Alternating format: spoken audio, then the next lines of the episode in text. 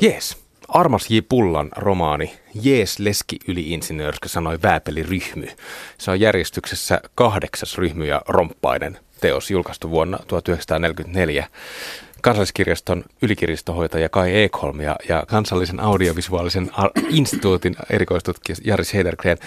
Naurattiko Kai? No, tietyllä lailla samalla lailla kuin vanhoja mustavalkoisia Suomi-filmejä katsoo, niin aika paljon se vaivaannutti kyllä täytyy sanoa. Okei, okay. mitäs Jari? No mä en ajatellut sitä sillä lailla, että naurattiko tämä vai ei, vaan mä ajattelin sitä ajankuvaa enemmän ja, ja sitä, että mitä, minkälaista huumoria voi ja pitää sota-aikana kirjoittaa. Ja, e, eli se meni tällä vähän analysoidessa ja vähän tarkkaillessa enemmän kuin teillä, lukukokemuksena. Teillä on siis tähän niin sota-aikaiseen viihteeseen tämmöinen niin historiallinen etäisyys syntynyt. Joo, ja, ja, ja tärkeintähän on, että se on silloin toiminut. Kyllä se on toiminut, jos näitä on myyty yli 400 000 kappaletta ja rintamilla on oikein kinuttu kirjailijalta kustantajilta, että lähettäkää näitä nyt, niin silloin se on täyttänyt joku funktion ja sillä siisti. Joo, Arvasi Pullaa tosiaan sanonut, että hän, hän sai ihan siis kirjeitä rintavalta, jossa henkilökohtaisesti kirjailijaa lähestyttiin, että saisiko vähän ryhmiä romppaista tänne Korsuun luettavaksi. Mutta tämä on vähän erilainen ryhmiä romppainen kirja siinä mielessä, että tämä alaotsikoltaan hupailu kotirintamalta. Eli tässä ei varsinaisesti olla siis rintamasodassa siellä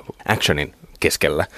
Minkälaiselta teidän mielestä niin kuin kotirintama teoksen perusteella näyttää? Mitä no kotirintaman erilaisia piirteitähän tässä tulee varsin paljon edelleen, että siellä jonotetaan ja mm. siellä on mustan pörssin kauppaa ja sitten tietysti nämä desantit ja hyvinkin selkeästi sotaan viittaavia ilmauksia silloin, vaikka tämä on niin ulkona siitä asioista. Ja se on tyypillistä tällaiselle sotavihteelle, että se sota on ikään kuin niin luonnollinen osa, jos tämä ympäristöä, että se vaan pulpahtelee sieltä täältä esiin. Hmm. Aivan niin kuin meillä kaikissa ajoissa on niitä omia asioita, joista me ei mietitä lainkaan, että, että onko tämä nyt hyvä juttu vai huono juttu, mutta se vaan on siellä. Tässä sota-ajan säännöstely on niin kuin yksi sellainen huumorin niin kuin perusmoottori tässä teoksessa. Tämä ihan alkaa semmoisella kuvauksella jonosta. Ihmiset jonottaa tupakkakaupan edessä, joka on kiinni vielä. Ja, tota, ja sitten vielä siinä, siinä ilmoitetaan siinä ovessa, että tupakkaa ei ole.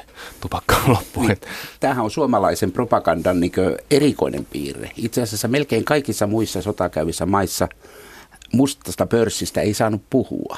Sitä ei saanut olla olemassa. Ja Suomessa valittiin propagandassa ihan toinen reissu, että siinä nimenomaan se, voitiin tehdä huumoria sen ympärillä, joka tietysti tarkoitti, että niitä mustan pörssin kauppiaita propagandistisesti käsiteltiin sillä lailla, että se ei ole toivottava eikä hyväksyttävä asia, mutta sen olemassaolo ikään kuin tunnustettiin. Mm. Päinvastoin kuin esimerkiksi Saksassa tai muualla, jossa se oli niin salaisen poliisin asia. Aivan, aivan. Ja, ja siinä mielessä tällainen hurttimainen, jermumainen huumori, poikakirja huumori, jossa kolkataan ja muuta, niin se sopii hirveän hyvin tällaiseen – suomalaisen propagandan yleiseen linjaan. Myös tämmöiset niin hierarkiat purkautuu tässä. Ryhmien romppainen on itsekin ikään kuin siinä sotil- sotilashierarkiassa vähän eri, eri tasolla, mutta koko ajan niistä jotenkin keskustellaan ja että voiko niin kuin alainen jermuilla yle, ylemmälleen tällä, tällä tavalla, että se näyttää semmoiselta aika vapaalta se, niin, se näkökulma, näkökulma on sieltä joo. Tässä puhuttiin tästä säännöstä, nyt täällä puhutaan sian, sian lihasta ja korvikkeista, lanttukyljuksistä ja kahvista ja kaikesta. Että kyllä se kotirintama tulee siinä, mutta, mutta tota, tämä rintamavihde mua tässä kiinnostaa. Ja, ja tavallaan se, että t- tätä voi vieläkin lukea tämmöisenä humoreskina, niin onhan tämä melkoinen saavutus. Mm. Eli, eli tämä kieli on ollut poikkeuksellisen lahjakasta, että täällähän paukutellaan ja kalautellaan, se on sitä ihan pullan normaalia kieltä, jermojen kieltä, mutta sitten, että venäläinen tykistö hurmaantui ampumaan. Ja, ja, ja, ja tässä on paljon sellaista, mitä täytyy lukea rivien välistä, että ei saatu puhua ryssöstä, vaan vanjasta. Mm. Ja tässä on paljon sellaista niin kuin pehmennystä ja, ja, ja tota, jotenkin se so, sopii tähän, että pullalle ei tämmöinen kova kieli muutenkaan kävisi. Mutta kun sotasensuurihan oli aika monen ameba, että loppuvaiheessa annettiin siis sat, satoja käskyjä kuukaudessa ja mm. säädettiin, se vaihtui niin kuin koko ajan, ei ollut mitään niin kuin yhtä sotasensuuria. Että niin kuin oli jännää lukea, että mi, mihin, mihin se sensuuri tässä on vaikuttanut. Mm. Tätähän sensuroitiin sodan aikana ja sitten sodan jälkeen valvontakomissio oli aika tiukkana joidenkin, joidenkin myös tämmöisten niin kuin viihdekirjallisuuden kohdalla. Mutta olisiko tässä ollut enemmänkin semmoista, kai se oli jotenkin niin kuin tulen arkaa? E, tässä on semmoisia niin aihepiirejä niin kuin aina, että jos mietitään TK-miesten ongelmia, nehän ei saanut kirjoittaa realistisia tarinoita siitä, että mitä rintamalla tapahtuu. Ne ei saanut puhua niistä teknisistä laitteista, mm. mitään niin ympäristöä ei voinut kuvata. Ja, Paikkoja ei ja, saanut joo. henkilöitä. Ei eli, eli se johti siihen, että TK-miesten kaikkia kirjoitteluja pidettiin valheellisena ja, ja sellaisena, että miehet halveksu ikään kuin sitä, niin tähän iskee ikään kuin juuri tähän, että se tekee niin kuin sensuuri toivo, että tässä ei todellakaan ole mitään sellaista, sellaista maailmaa, jolloin sitä voi lukea ikään kuin käänteisesti mm, ja juuri joo. rivien välistä. Joo, Eli se joo. tekee sen mahdollisuuden etsiä, mutta pulla on myötäilevä, se on konsensushenkinen, että siellä on oikeastaan ei ole lainkaan sellaista asiaa, mihin voisi tarttua tällä tähän. Ai jaa, että se onkin vähän kriittinen tähän, tähän maailman tilaan nähden, vaan se koko ajan menee siinä niin kuin aallolla mukana. Joo. Ja ne. sitten tiedetään kaikki nämä Molotovit, siitä tuli Mörökölitä Sotakissa ja, ja tota Stroganov vaihtui Lindströmiksi tässä ja, ja Ryssään Vania ja tosiaan sodan päämääristä ei saanut puhua, ei kaatumisia, on vain haavoittumisia. Ja, ja tota, eli tällä vaikutettiin siihen mielialaan koko ajan, että ei, ei puhuttu, tämä on niin kuin epäsuorasti puhutaan sodasta koko ajan. Hmm. Ja tämä on nyt se 44 vuonna tehty, eli tämä on hmm. niin ihan loppuvaiheessa, jolloin todella sensuuri alkoi kiinnittää huomiota siihen, kun piti periaatteessa pitää kansa sotakykyisenä, mutta äh, vähitellen alkaa niin myös tajuta sen, että ei tämä nyt ehkä pääty sillä kuin kolme vuotta aikaisemmin odotettiin. Ja siinä mielessä tämä on niin erinomaisen mielenkiintoinenkin. Musta tuntuu, että pulla melkein tykkää siitä, että se joutuu keksiä semmoisia vähän kiertoteita. Tässä on esimerkiksi kiinnostava yksityiskohta oli, että, että alun perin niissä ensimmäisissä ryhmien romppainen teoksissa puhuttiin vihdistä Vihti oli se kunta, jossa... Jossa, jossa näissä, oli venäläisiä jossa, vakoilijoita. Jossa oli venäläisiä vakoilijoita, mutta jossa ryhmiä romppainen myös seikkaili. Vihti, Vihdin kunnan isät suutu tästä näin ja, ja lähetti pullalle ja kustantajalle oikein sellaisen niin kehotuksen, että nyt olisi parasta niin kuin lakata mustaamasta meidän mainetta ja sitten pulla vaihtoi sen Vihtolaksi sen nimen. Et mä en tiedä, onko tämmöistä niin kuin kunnallista sensuuria ollut, on, onko, muita esimerkkejä suomalaisessa kirjallisuudessa, mutta se jotenkin sopii mun mielestä tähän pullan mä, jotenkin poetiikkaan. Mä kirjoitin joskus Rautavaaran kunnasta rumaasti, niin kyllä kunnanjohtaja lähetti mulle blogikirjoituksen perusteella viestin, että, okay. että kyllä, kyllä niitä luetaan ja seurataan. Totta kai ihmiset haluaa pitää yllä, mutta Vihti taisi olla tosiaan niitä paikkoja, joissa oli venäläisten vakoilukeskusta ja taisi olla saksalaisillakin siellä. Että Et se ei ollut pelkkää panettelua. Se, se ei ole pelkkää panettelua. Siellä on iso, isoja, hienoja kivitaloja, joiden kellarissa voi tehdä kaikenlaisia asioita. Mutta kyllä, kyllähän tässä näkee, että Pulla on ensisijaisesti humoristi ja sota tarjoaa vaan tämmöisen ni, niin kuin konteksti hänelle. Kaikesta hän näkee, että häntä kiinnostaa kieli tavattomasti. Siinä on uudissanastoa, tosiaan tämä leski, sähkö, yli, insinöörskä. Eikö Ollilla ollut aliapulaisjohtaja muistaakseni. Yliesi erikois varavaurio raivaus vuorovausratkaisupäällikkö. Joo, ja sitten on impesiili on täällä, ja tästä on pitkät, nämä on ihan kummallisena, filttipöppiäinen, himpravita, jo, jo, hompsan huiti, hörlöpsis, kiliköllinen, knokkapystyinen, kimröökipotti, eihän näistä kukaan saa enää mitään selvää, mutta siis valtavaa niin kuin tämmöistä kielellistä ilottelua. Kyllä, ja jotenkin tuntuu siltä, että tämä tarina, joka on vähän monimutkainen tässä Vääpelin ja sen kaveri Tirronen lyö tämän romppaisen kanssa vetoa, että he pystyisivät niin yöpy, yöpymään jossain vierassa huvilassa. On sota-aika ja helsinkiläisillä seurapiireillä on niin paljon kaiken näköistä sosiaalista ja muuta tekemistä, että he ei oikein pysy luvussa kaikista vieraista, että tämä olisi varmaan mahdollista. Ja sitten tästä lähtee tämä seikkailu liikkeelle. Mutta tämä, tämä tarina jotenkin on niin epätodennäköinen, että tuntuu, että se on vaan sellainen jonkinlainen niin kehys sille kaikelle vitsailulle, kertakaikkiselle vitsailulle, niin, mitä pulla harrastaa. Tähän näytti niin kuin alussa sillä, että onko tämä nyt ihan tällaisia vähän niin kuin radioon sopivia kuulokuvia, se jonokohtaus siinä, mm. siinä alussa, mutta sittenhän siitä tulee paljon yhtenäisempi ikään kuin sen jälkeen – siinä on vielä tämä, tämä niin mustan pörssin kauppa muodostaa sen pienen, pienen mm. välivaiheen, että mm.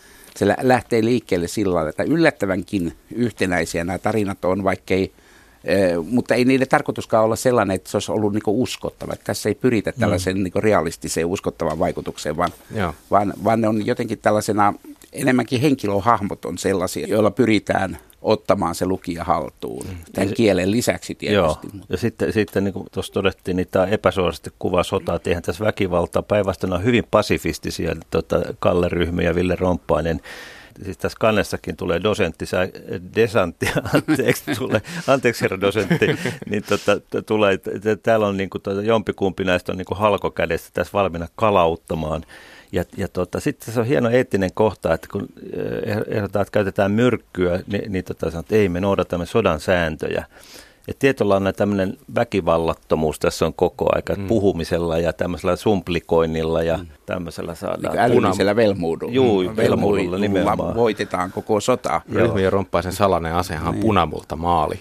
Kyllä. Joka, joka muissakin näissä ryhmien romppainen teoksissa toistuu. Tää, tää, nyt tässä desantit menee luolaan piiloon, niin just myrkkyä ei käytetä, vaan heitetään punamultaa sinne. Ja värjätään punaisiksi. Värjätään desantit. Mutta eh, niin kuin huomattiin, että tässä tosiaan se venäläisyys on vähennetty, mutta ei eh, näistä Desantin apulaisistakaan, että kuinka punaisia he nyt sitten ovat, niin se on ainoastaan tämä ammattisuutari. Mm. Että kyllä se niin sillä niin vasemmalle työvä, työväen piiriin vetää, vetää, mutta sitäkään ei täällä ei tässä tämmöistä niin sisäpoliittista ulottuvuutta niin sen suhteen ole, että et alettaisiin jakaa kansaa. Kukahan näistä ei ole sillä niin ihan esimerkillinen. Mm. Ja, ja, mutta siinä on kuitenkin tämä hauska puoli, että ne ei ole myöskään tyhmiä. Oikeastaan kukaan ei ole roolissaan pelkästään tyhmä, ehkä tämä Lindström. Näitä ryhmien romppainen teoksia käännettiin myös muun muassa saksaksi ja, ja ruotsiksi. Ruotsissa nämä ei ole ollenkaan suosittu ja vähän unohtu, mutta Saksassa tätä huumoria kummasteltiin, sitä pidettiin niin kuin sotamoraalia alentavana.